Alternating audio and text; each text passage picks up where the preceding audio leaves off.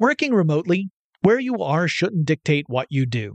Work from the road by turning your vehicle into a reliable high-speed data Wi-Fi hotspot with AT&T in-car Wi-Fi. On the network that covers more roads than any other carrier, take your work on the road and AT&T will be there to keep you connected. Connect up to 10 devices and stream conference calls, finish up that presentation, or answer last-minute emails. Why wait? Go to att.com slash in-car Wi-Fi today for free trial eligibility. Based on independent third-party data, number of devices varies by manufacturer. Always pay careful attention to the road and don't drive distracted. Wi-Fi hotspot intended for passenger use only when vehicle is in operation. Compatible device and vehicle required. Running a business is no cakewalk, but with SAP Concur Solutions, you can be ready for anything. You can manage travel, expenses, and AP all on one platform that's packed with AI and best practices, and that delivers it all through an easy, clear, I can't believe how simple that is experience. So, while not much can be done about that guy who never fails to burn the microwave popcorn and stink up the entire office, with SAP Concur, you can easily handle almost anything else. Take control of your business finances today at concur.com. That's C O N C U R dot com. When you think about the future, what kind of technology do you envision? Whatever the future holds, artificial intelligence will undoubtedly be at the heart of it all. Join Graham Class as he hosts season two of Technically Speaking, an Intel podcast, and hear from the minds transforming healthcare, retail, entertainment, personal computing, and more with the help of AI. Tune in every other Tuesday and explore the latest technology that's changing our world today and creating a more accessible tomorrow. Listen to Technically Speaking, an Intel podcast on the iHeartRadio app, Apple Podcasts, or wherever you get your podcasts. What's up? This your boy Lil Duval, and check out my podcast, Conversations with Unc, on the Black Effect Podcast Network. Each and every Tuesday, Conversations with Unc podcast feature casuals and in-depth talk about ebbs and flows of life and the pursuit of happiness. Unlike my work on stage, I tap into a more serious and sensitive side to give life advice and simply offer words of encouragement, yet remind folks to never forget to laugh. Every Tuesday, listen to Conversation with Unc, hosted by Lil Duval on the Black Effect Podcast Network, iHeartRadio app, or wherever you get your podcasts. Presented by AT&T. Connecting changes everything. Get in touch with technology with Tech Stuff from HowStuffWorks.com. Hey there, and welcome to Tech Stuff. I'm your host, Jonathan Strickland, and today I wanted to talk about something that was in the news recently, at least recently when I'm recording this episode, on February 11th, 2016. That was, of course, the day when we got the confirmation from a collaboration of scientists that, in fact, the LIGO Observatory had picked up a gravitational wave. And this was huge news around the world. And uh, in case you were wondering what the heck is this news all about, how did they pick up that gravitational wave? What what exactly is the technology powering our sensors to detect this stuff? How does it all work? That's what this episode's all about. So uh, this was the very first time anyone had been able to measure a gravitational wave directly. So today we're going to talk all about what that means and how it happened. Now to begin with, we need to lay some groundwork and to, to really get a, an understanding of what gravitational waves are. So gravitational waves ultimately were one of the predictions made by a certain Albert Einstein. Uh, with his theory of general relativity. So in that theory, Einstein presented this idea that our universe is filled with space-time. If you're a fan of science fiction, you have undoubtedly come across that term. Star Trek is all about the space-time continuum and that you gotta be careful. You could rip a hole in the fabric of space-time. As far as we know, that's not really that possible. Um, I mean, black holes could sort of be that maybe, but at any rate, space-time itself is this calling it stuff is probably the wrong way of putting it, but it is like a fabric and mass hangs inside this fabric. And by mass, I'm talking about stuff like stars or even entire solar systems or galaxies that hang in this fabric. And just like you would see in a two-dimensional display, uh, it ends up curving the fabric around the mass. Uh, we often talk about this in terms of a very simple example that's easy to imagine. Uh, you get some sort of stretchy material. Often you'll just hear someone say, okay, get a trampoline. You've got a trampoline and you put a big heavy bowling ball on the trampoline. So that bowling ball is going to deform the trampoline surface. It's no longer going to be straight. It's going to end up curving around the bowling ball to some extent, creating kind of a, a dimple where the bowling ball has, has created this uh, impression inside the trampoline. And as long as the bowling ball is there, that impression is going to stay. This is sort of the, like the way space-time curves around giant masses like stars and, and black holes, things like that. Of course, we have to remember that space-time is actually four-dimensional, not a two-dimensional thing like a trampoline. I mean, I know that trampolines technically have three dimensions, but we're really looking at a surface, so it's more like a two-dimensional plane. In reality, in space-time, it's four-dimensional because you've got the three spatial dimensions plus time. And that is a little difficult to get your head around. But uh, that's why we tend to look at this two-dimensional example. It's a lot easier for us to imagine. So let's go a little further with that analogy to kind of talk about gravity. See, Einstein proposed that gravity was a manifestation of this curved space-time. And if we take that trampoline example, let's say that you have a regular trampoline, you haven't put the bowling ball on there yet, so it's a nice flat surface, and you have a marble, and you roll the marble across the surface of the trampoline. So if there's nothing else there, and if the trampoline is level, if the surface is level, the marble should just roll in a straight line from one side of the trampoline to the other, no problem. Now let's say you put that big heavy bowling ball on the trampoline, it creates that dimple, and then you try and roll the marble across the trampoline surface. Well, now that dimple is going to end up affecting the pathway of the marble. It's going to start to spiral inward toward the bowling ball. Uh, ultimately, it'll end up making contact with the bowling ball. And Einstein said that's essentially what gravity is. It's that you've got these large masses that curve space-time to the extent that smaller masses are spiraling inward toward the large mass. It's just happening on a scale that's much, much, much larger than any bowling ball marble example. Uh, but that this is essentially what we see when we see planets orbiting a sun or we see a moon orbiting a planet or we see star systems orbiting a galaxy, uh, you know, the center of a galaxy. And, uh, it's all because of this curved space-time.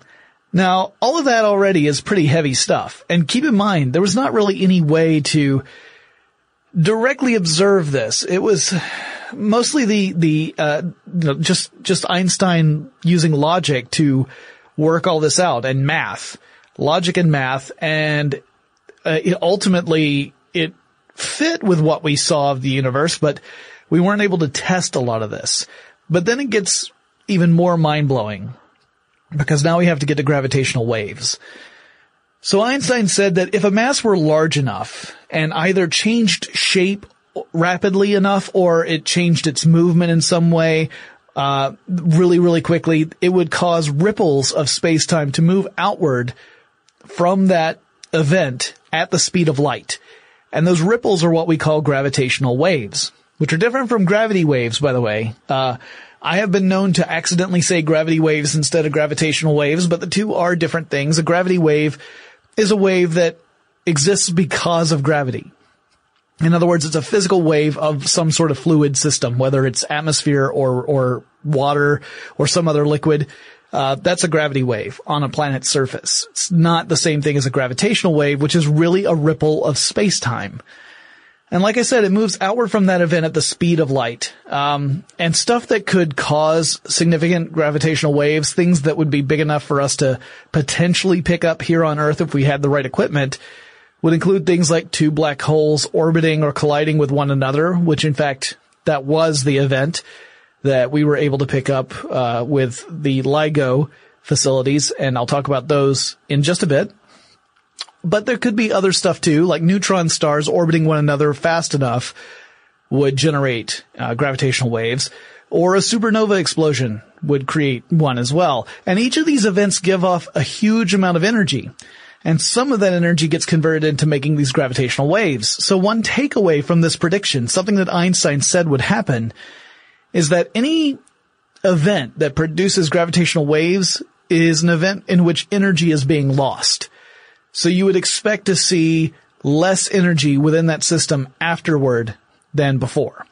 Uh, and it would be a hundred years from the time of publication of the, the theory of general relativity to the time when scientists announced that they had detected a gravitational wave directly.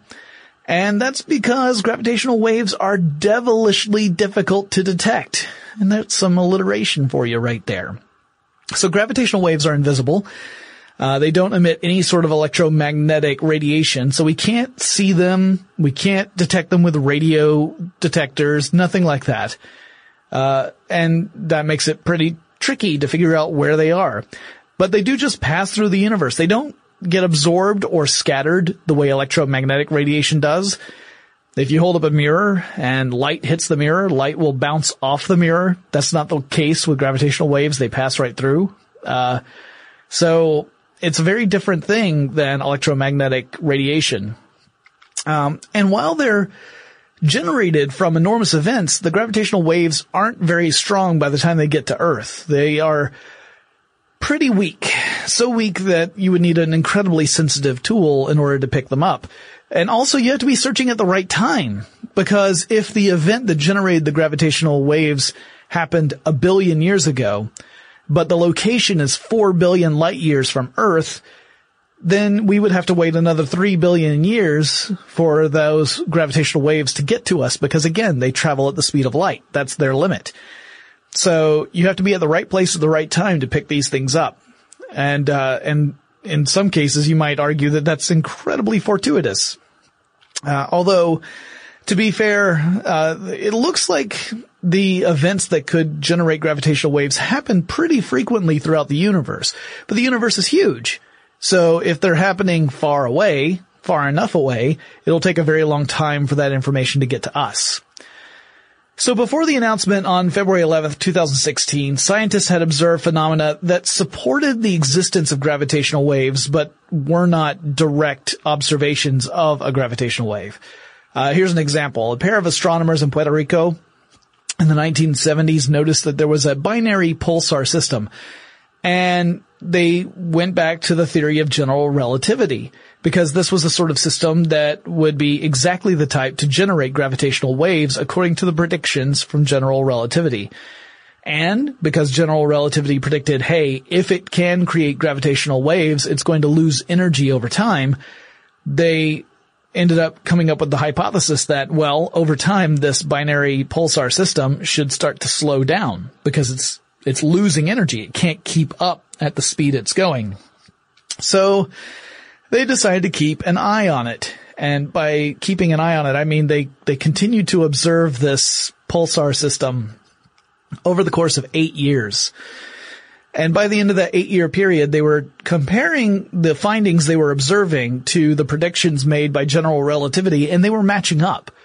It was, it was unfolding exactly the way Einstein predicted it should unfold based upon his theory of general relativity, which is incredible when you think about it, that the observations are matching up so neatly against the predictions. Uh, you know, it just shows how, how keenly aware Einstein was of how our universe appears to work. Keeping in mind that general relativity, while an amazing uh, idea, collection of ideas really, it, it doesn't encompass everything that we know, right? It doesn't, it doesn't really address quantum mechanics, for example. At least not in a way that incorporates it with uh, classical physics. But based upon what it did cover, it seems like it was an incredibly accurate theory. Alright, so this was really considered strong but indirect support of gravitational waves. Because again, the astronomers didn't observe gravitational waves directly. They couldn't see them or detect them, but they could see the effects. And again, it was matching up with the predictions made from general relativity. So it was good indirect evidence that gravitational waves existed. Then there was an event a couple of years ago that you might have heard about when uh, a, a team of, of researchers working on the BICEP 2 telescope, which is in Antarctica, uh, had announced that they thought they might have discovered evidence of gravitational waves that supported a hypothesis called cosmic inflation. That's a lot of information right there. So let me explain what all that means. Cosmic inflation is a hypothesis that relates to the Big Bang Theory. So with the Big Bang Theory, you've got this event in which the universe undergoes a period of rapid expansion. Cosmic inflation is kind of that rapid expansion on steroids.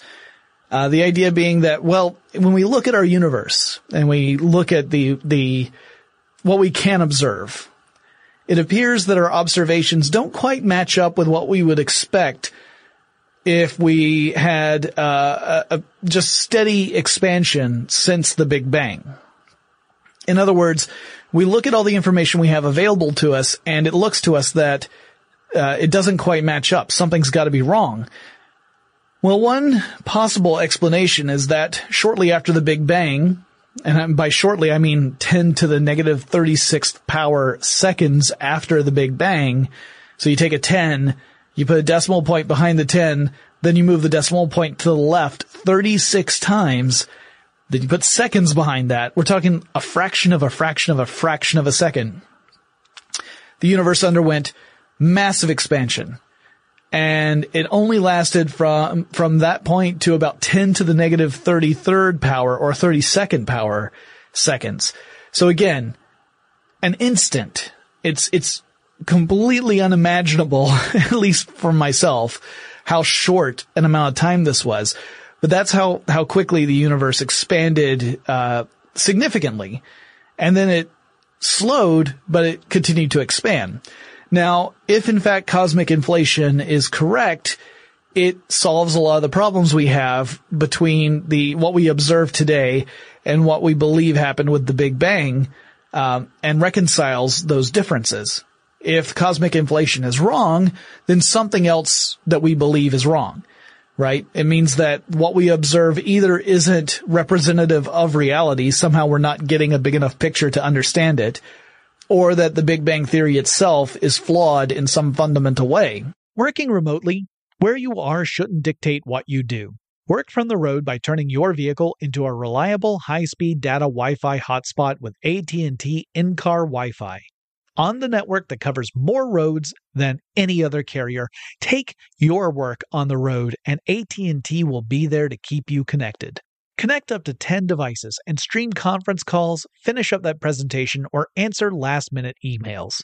Why wait? Go to att.com slash in-car Wi-Fi today for free trial eligibility. Based on independent third-party data, number of devices varies by manufacturer. Always pay careful attention to the road and don't drive distracted. Wi-Fi hotspot intended for passenger use only when vehicle is in operation. Compatible device and vehicle required.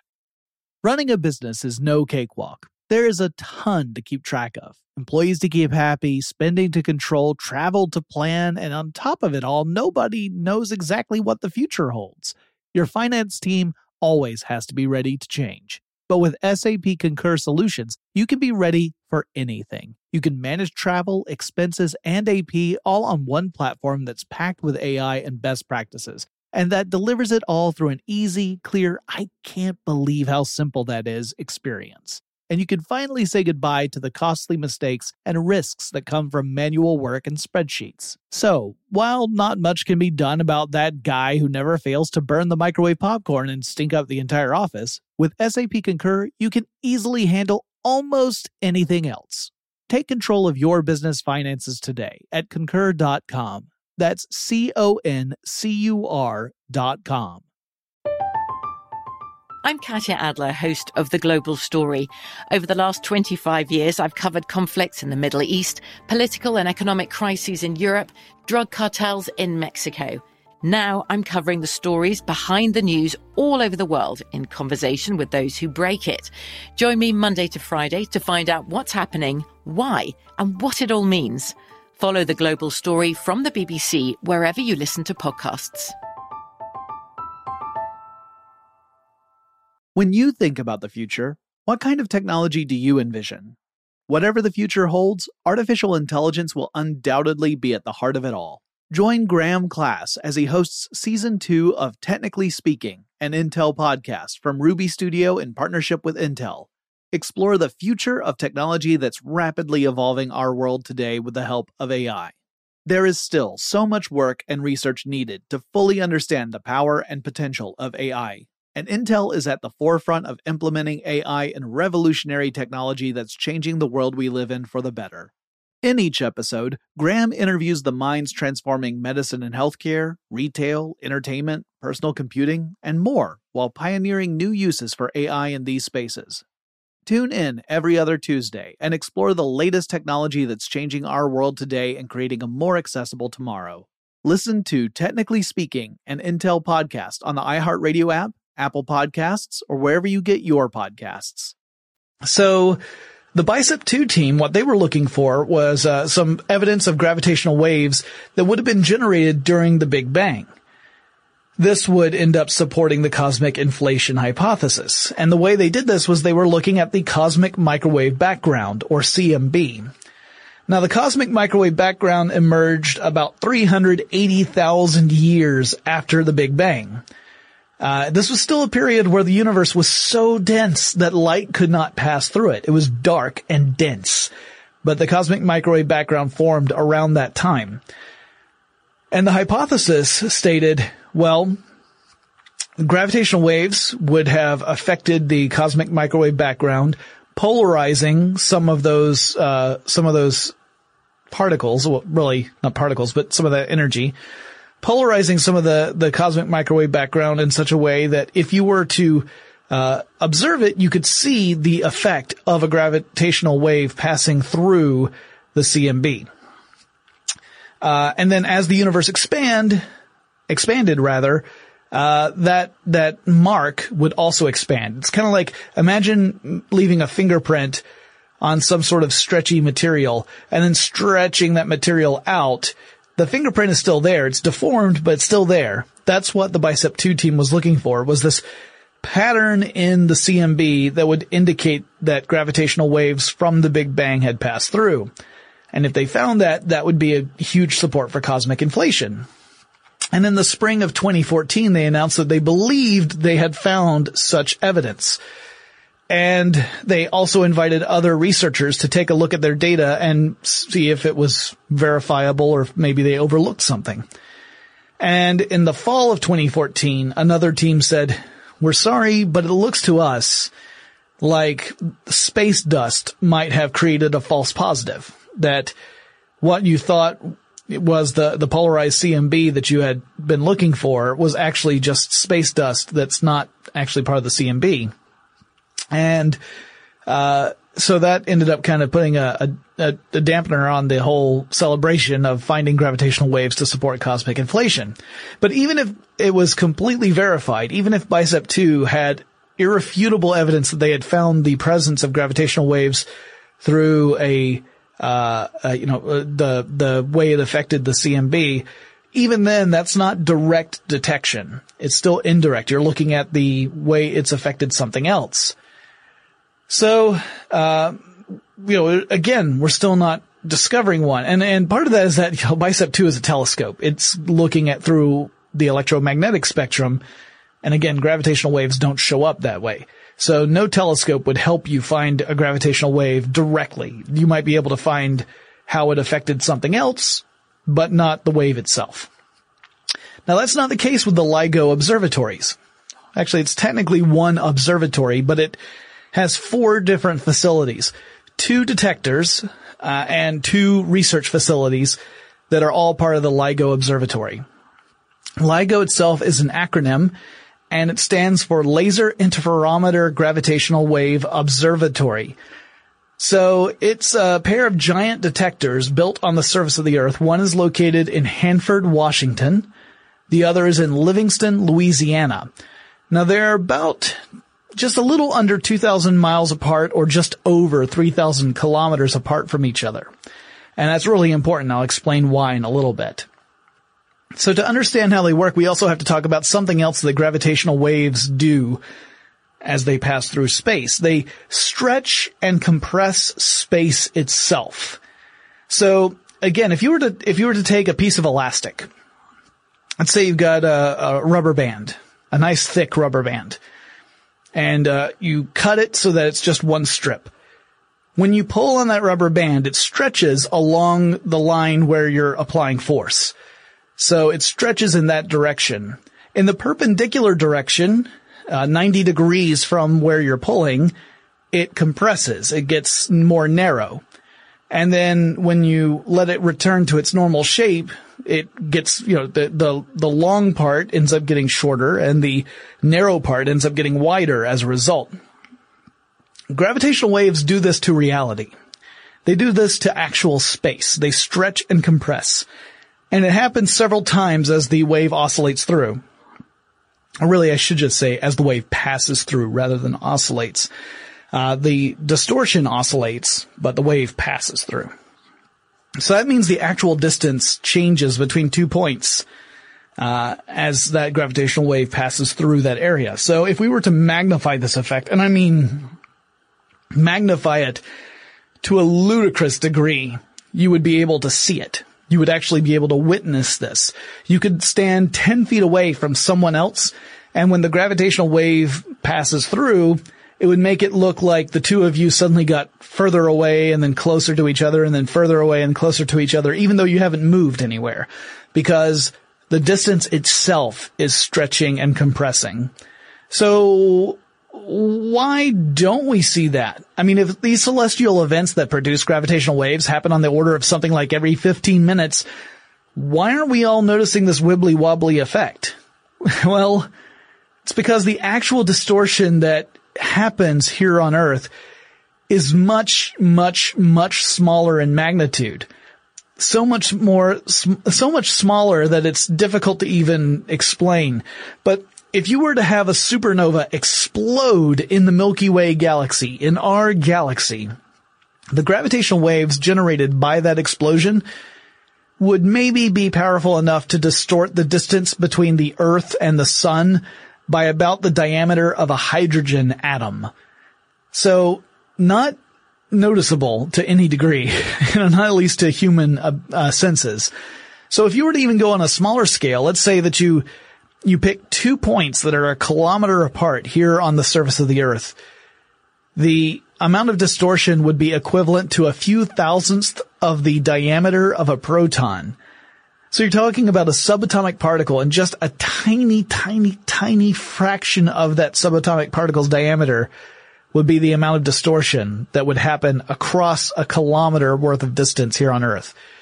Again, that means it's so small that it's incredibly difficult to detect. So much so that Einstein himself was pretty sure we would never be able to directly detect gravitational waves because he could not imagine a system that would be sensitive enough to pick up such a minute change, a, a distortion that's happening so quickly because it's a fraction of a second and it's so small as to be unnoticeable.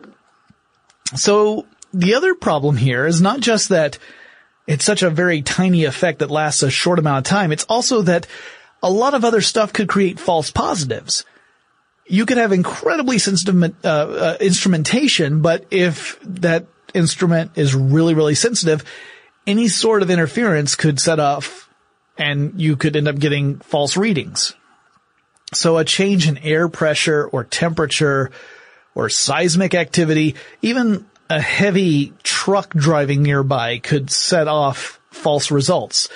So you'd have to come up with a really clever way to measure distortion, to limit vibration, and to eliminate the chance that it was a false positive. And LIGO is the answer to all of that. So the LIGO Observatory uh, is actually the result of decades of collaborative work among different scientific research centers and international bodies and universities. It all started back in 1979. That's when the National Science Foundation approved funds for Caltech and MIT to develop laser interferometer research and development. And a few years later, in 1983, Caltech and MIT submitted a proposal for a kilometer scale detector. Uh, but keep in mind, right? So 1979, you get the funding for R&D. 1983, there's the submission of a proposal for a kilometer scale detector. There wouldn't be approval for a detector until 1990, so almost a decade later. And, uh, which turns out was probably okay because we really didn't have the, the technological ability to detect things on a scale small enough to register a gravitational wave in the first place. But, but still, you know, a decade's delay before you even get approval is still pretty rough. Construction didn't begin until 1994. The inauguration of the LIGO Observatory took place in 1999, but even then, that didn't mean that the, the observatory was online collecting data. It didn't do that until 2002. And here's the kicker. Eventually, scientists came to the conclusion that this LIGO observatory was not sensitive enough to detect gravitational waves. That despite the fact that it was this large uh, detector, or pair of large detectors actually, because again, one in Louisiana, one in Washington, it wasn't sensitive enough to be effective. So it was not quite back to the drawing board, but it did mean that they had to think about how they would upgrade these facilities so that they could be sensitive enough to pick up a gravitational wave.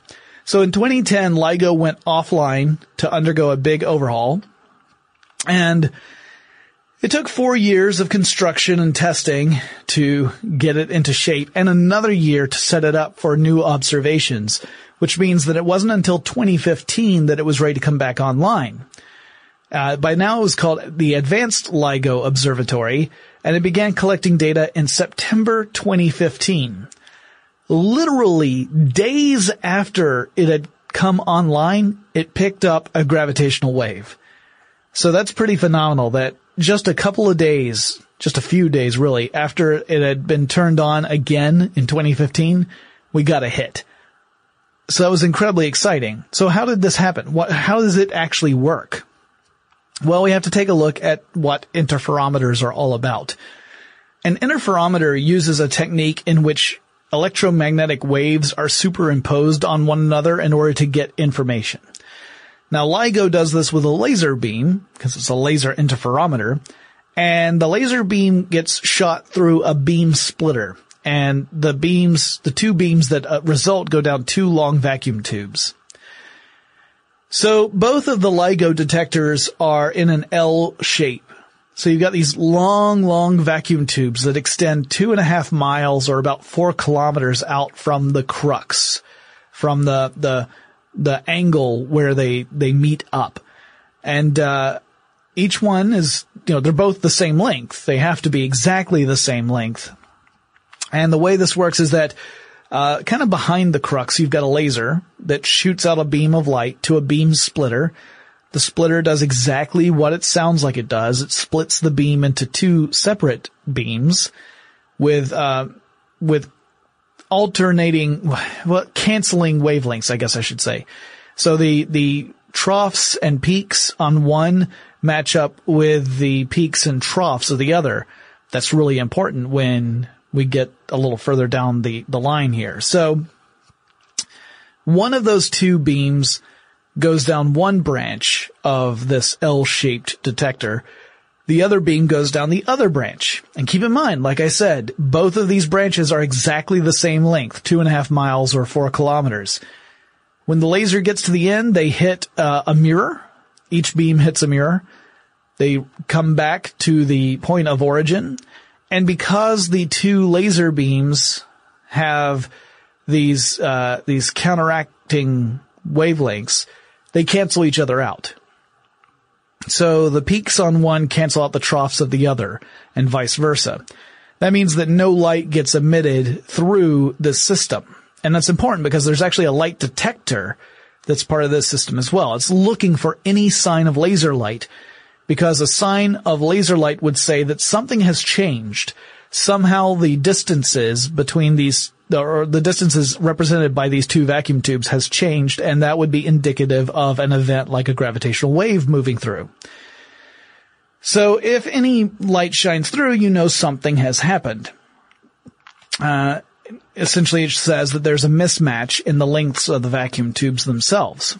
So when a gravitational wave passes through, one vacuum tube will get shorter while the other gets longer. And that's because the two tubes are offset by 90 degrees. So one is going to be along one side of the wave and that will lengthen. The other will be along, uh, will be perpendicular to that and will shorten as a result. And this means that the lasers will have different distances to travel down. So the laser traveling the shorter distance takes less time to get back to the crux. The laser going down the longer distance takes more time. And even though this is only happening within a fraction of a second, it's long enough for us to be able to detect the difference. And it also means that those wavelengths don't match up anymore. They don't cancel each other out anymore. So some of that laser light gets emitted to the light detector, which then indicates what's going on. You know, it knows which, which one of the branches was short versus long. It knows how long it happened. It knows how much it oscillated back and forth because obviously this is continuing as these, uh, as the gravitational wave moves through. So you collect a lot of data in a short amount of time. And we're talking like teeny tiny slices of a second as we're getting all this information, which is pretty incredible. Working remotely, where you are shouldn't dictate what you do. Work from the road by turning your vehicle into a reliable high-speed data Wi-Fi hotspot with AT&T in-car Wi-Fi. On the network that covers more roads than any other carrier, take your work on the road and AT&T will be there to keep you connected. Connect up to 10 devices and stream conference calls, finish up that presentation, or answer last minute emails. Why wait? Go to att.com slash in-car Wi-Fi today for free trial eligibility. Based on independent third-party data, number of devices varies by manufacturer. Always pay careful attention to the road and don't drive distracted. Wi-Fi hotspot intended for passenger use only when vehicle is in operation. Compatible device and vehicle required. Running a business is no cakewalk. There is a ton to keep track of employees to keep happy, spending to control, travel to plan, and on top of it all, nobody knows exactly what the future holds.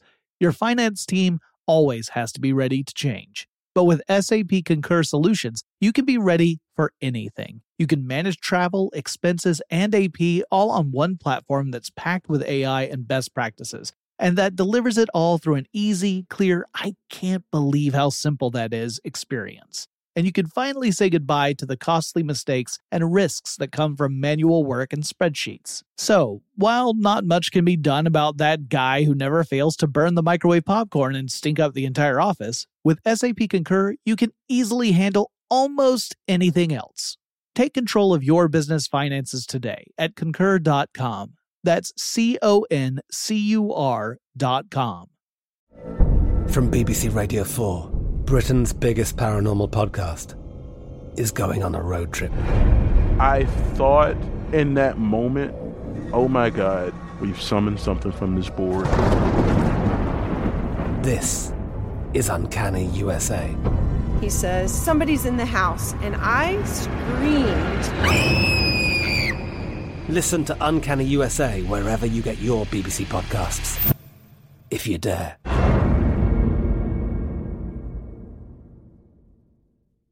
When you think about the future, what kind of technology do you envision? Whatever the future holds, artificial intelligence will undoubtedly be at the heart of it all. Join Graham Class as he hosts season two of Technically Speaking, an Intel podcast from Ruby Studio in partnership with Intel. Explore the future of technology that's rapidly evolving our world today with the help of AI.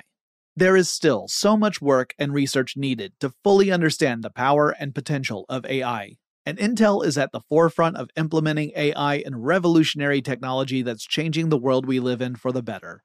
In each episode, Graham interviews the minds transforming medicine and healthcare, retail, entertainment, personal computing, and more while pioneering new uses for AI in these spaces. Tune in every other Tuesday and explore the latest technology that's changing our world today and creating a more accessible tomorrow. Listen to Technically Speaking, an Intel podcast on the iHeartRadio app Apple Podcasts, or wherever you get your podcasts. So once you get all that data, you can then analyze it. Actually, more importantly, before you analyze it, you have to verify it. Now, this is why it's important that there are two detectors. And it's also important that they are so far apart, like 3,000 kilometers apart from each other. That's because if you get a blip on one of them, if it's a true gravitational wave, you should also get a blip on the other one.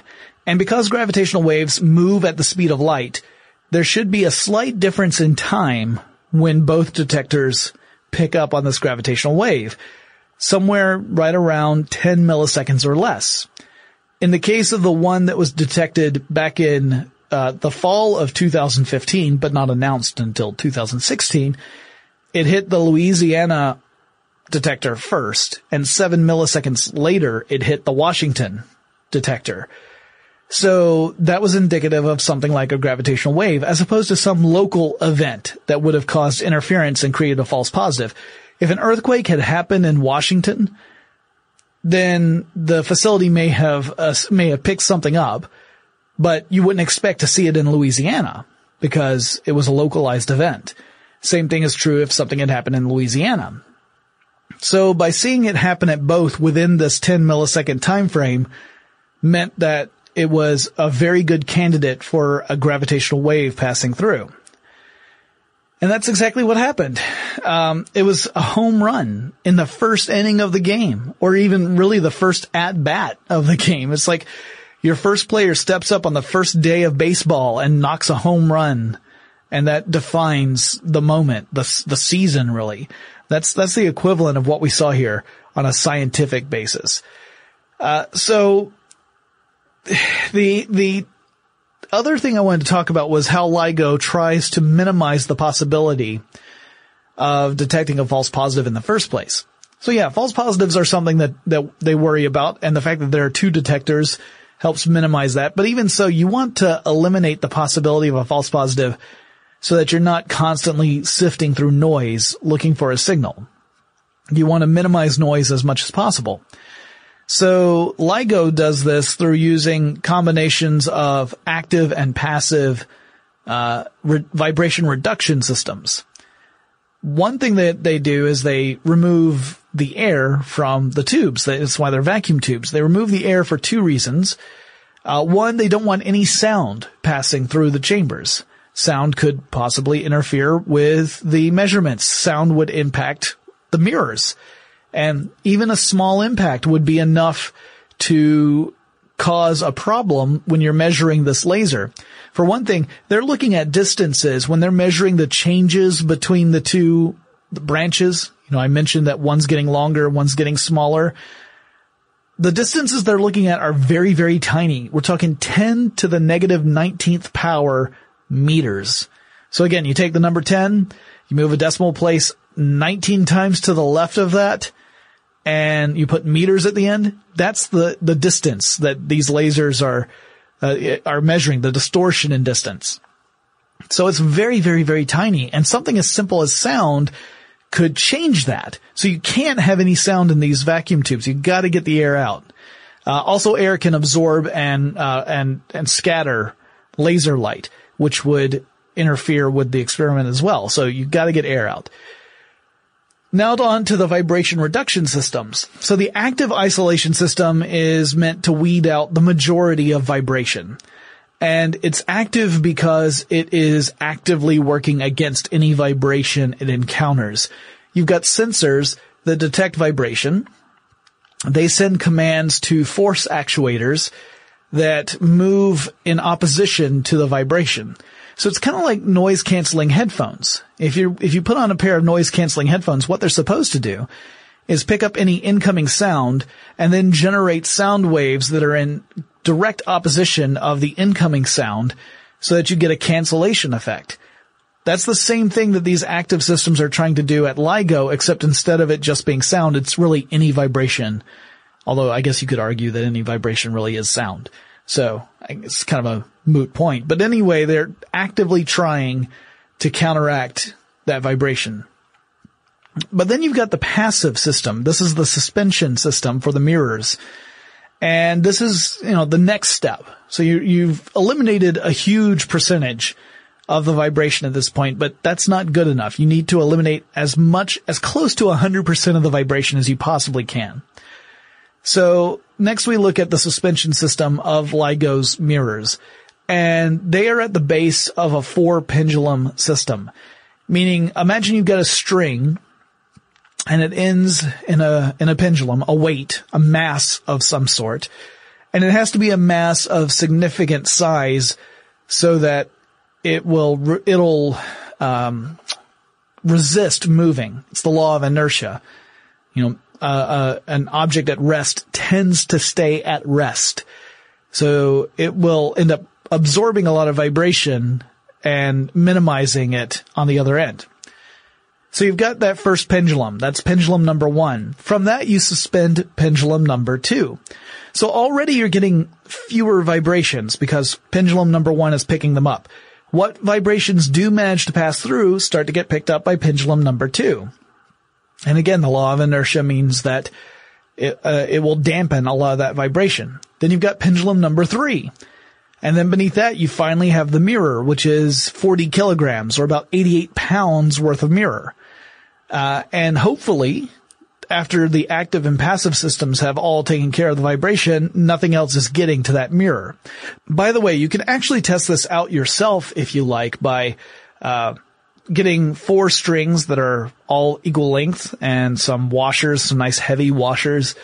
Tie a washer at the end of, uh, of the string, of the first string, then tie, uh, a washer, um, so that one end of the string connects to washer number one, one end of the string connects to washer number two, and so on and so forth. And if you hold it up and you start shaking your hand holding the string, you'll notice that the washer at the top moves more than the second washer, which moves more than the third. And by the time you get down to the fourth one, it's not moving much at all because it's been, the vibrations have been dampened by the previous pendulums. That's the principle of this passive system. So that helps eliminate a lot of that vibration. Uh, without those dampening systems in place, the two LIGO detectors would be picking up a lot of noise. And since we're still not really sure how often gravitational waves pass through the Earth, that would be a problem. Now, between 2002 and 2010, with the early version of LIGO, they didn't pick up any gravitational waves at all, which we think is because the detectors weren't sensitive enough. We think that's the reason. But an alternative reason could be that gravitational waves aren't as frequent as we think they are, that they don't pass through the earth as frequently as we might otherwise believe. Um, however, the opposite could be true. We could have way more gravitational waves passing through Earth than we had anticipated. Some of them may be so faint that even this advanced LIGO system cannot pick it up. There are already plans to upgrade LIGO again, and there are other LIGO observatory systems that will, uh, that are in development now that will also listen in for gravitational waves. And listen tends to be the way most people refer to it. Like, you're listening for this universal vibration moving through the earth.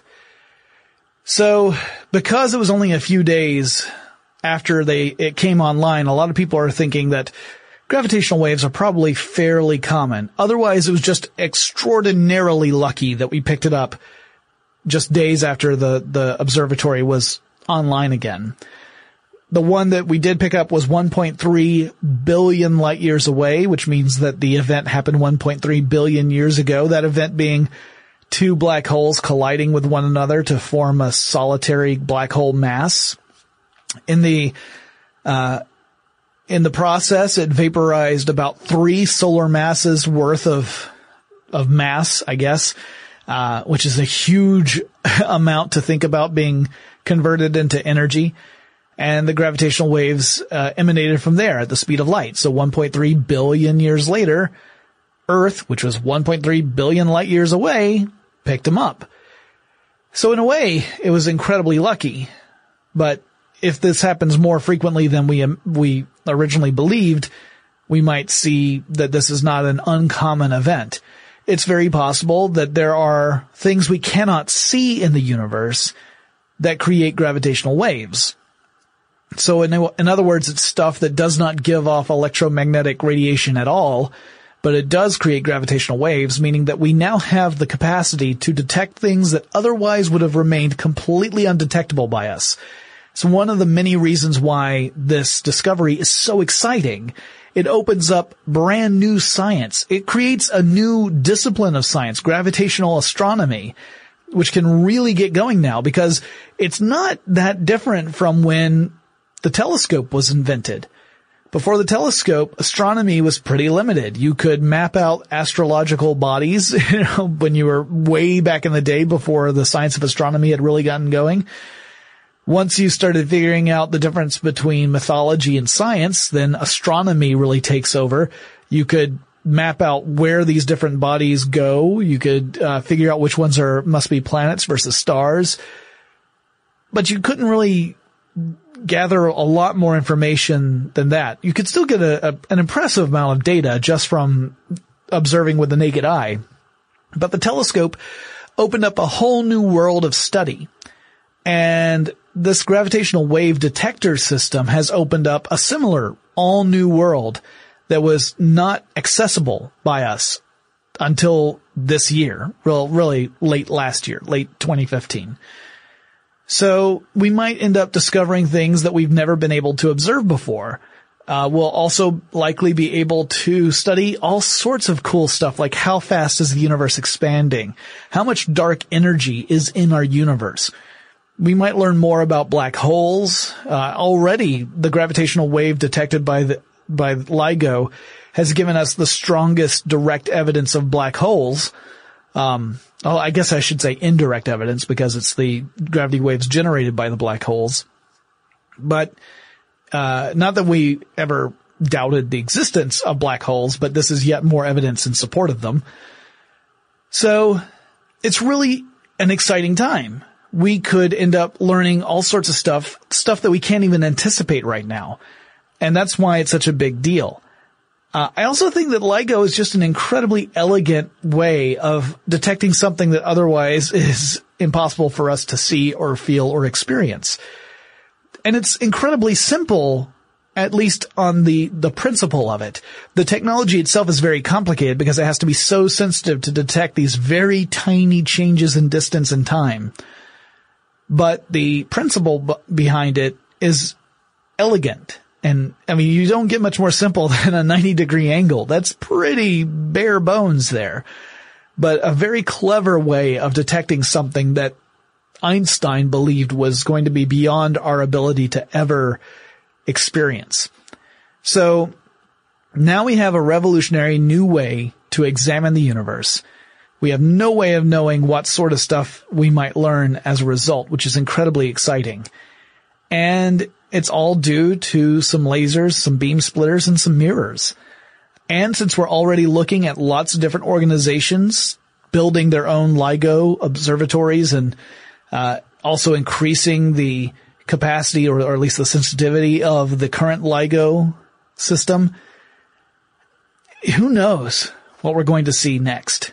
I'm so excited about this stuff. But guys, I want to hear from you what you want to you know, hear more about on future episodes of Tech Stuff. I've got a couple of things in the hopper. Uh, I've got a couple of special guests that lined up for the near future, so you should be getting some pretty cool episodes pretty soon. And I also want to examine, uh, one topic. I'm probably going to try and get one of the stuff they don't want you to know guys to come in here with me to talk about backdoor, uh, access to things like, uh, encryption systems. And why was that such a big deal? And why did Apple respond the way it did? And why should we be happy about it? because I think that's a really important topic. And, uh, I would love to get them on the show or at least one of them on the show to kind of talk about it. So keep an ear out for that as well. If you have any suggestions for future topics, please get in touch with me. Let me know what you would like to hear. The email address for the show is techstuff at howstuffworks.com or you can drop me a line on Twitter or Facebook. The handle at both of those is TechStuffHSW. And I will talk to you again really soon.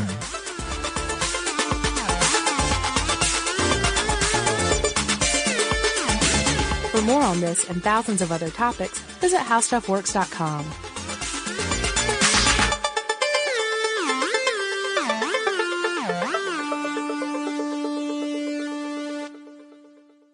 Running a business is no cakewalk, but with SAP Concur Solutions, you can be ready for anything. You can manage travel, expenses, and AP all on one platform that's packed with AI and best practices, and that delivers it all through an easy, clear, I can't believe how simple that is experience. So, while not much can be done about that guy who never fails to burn the microwave popcorn and stink up the entire office, with SAP Concur, you can easily handle almost anything else. Take control of your business finances today at concur.com. That's C O N C U R dot com. From BBC Radio 4, Britain's biggest paranormal podcast is going on a road trip. I thought in that moment, oh my God, we've summoned something from this board. This is Uncanny USA. He says, Somebody's in the house, and I screamed. Listen to Uncanny USA wherever you get your BBC podcasts, if you dare.